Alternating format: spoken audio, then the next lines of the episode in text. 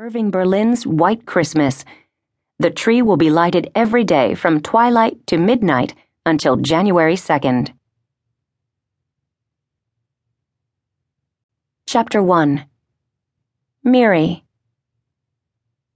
Miri Ammerman and her best friend Natalie Osner were sprawled on their bellies on the thick, tweedy wall to wall carpet of Natalie's den waiting for the first ever televised lighting of the famous Christmas tree.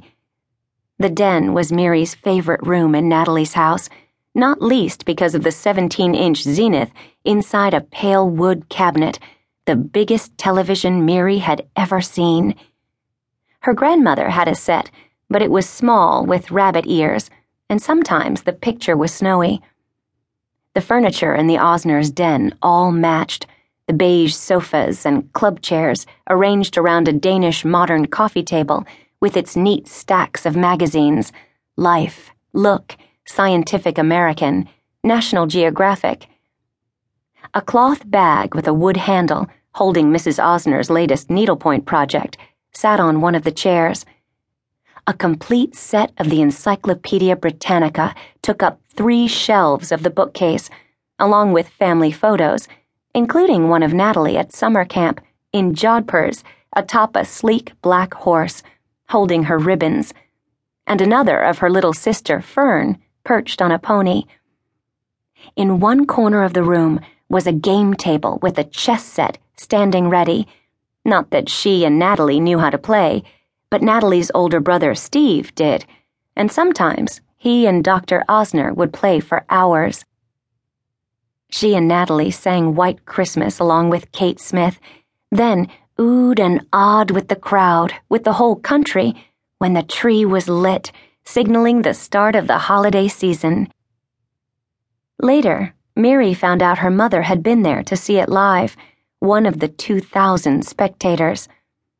Rusty told Miri she'd been pushed and shoved as the crowd pressed forward until she decided it wasn't worth the effort and left to catch her train to Elizabeth. She could see the tree any old day on her way home from work. For Miri, the real start of the holiday season was her mother's birthday. Miri was sure Rusty had felt robbed as a kid, having a birthday so close to Hanukkah, but Rusty assured her that no, she'd never minded having a holiday birthday. It made it more special. This year, Hanukkah fell at the same time as Christmas, something Miri thought should be the rule, not the exception. She vowed she wouldn't wait until the last minute to do her shopping, but here she was on Saturday, the day before her mother's birthday, on a mission that took her downtown to Nia's Lingerie, a shop on Broad Street.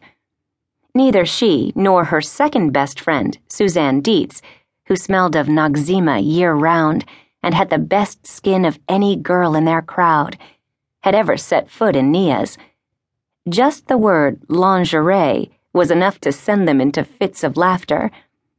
It sounded like something Mrs. Osner would say in her southern drawl instead of underwear. Underwear was what Miri and Suzanne bought at Levy Brothers, one of two department stores on Broad Street.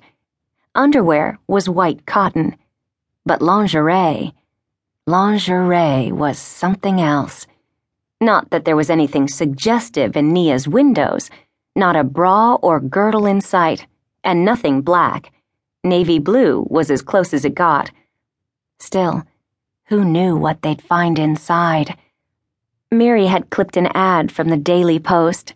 This season, give her nylon tricot by Vanity Fair.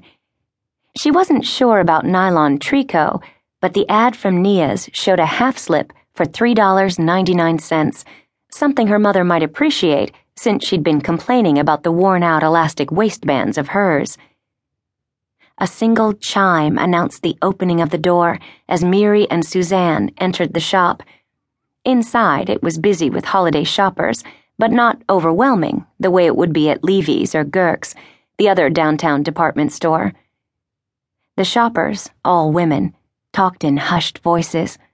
A small white Christmas tree with silver ribbons threaded through its branches, topped by a silver angel, sat on the display table. Satin bedroom slippers and delicate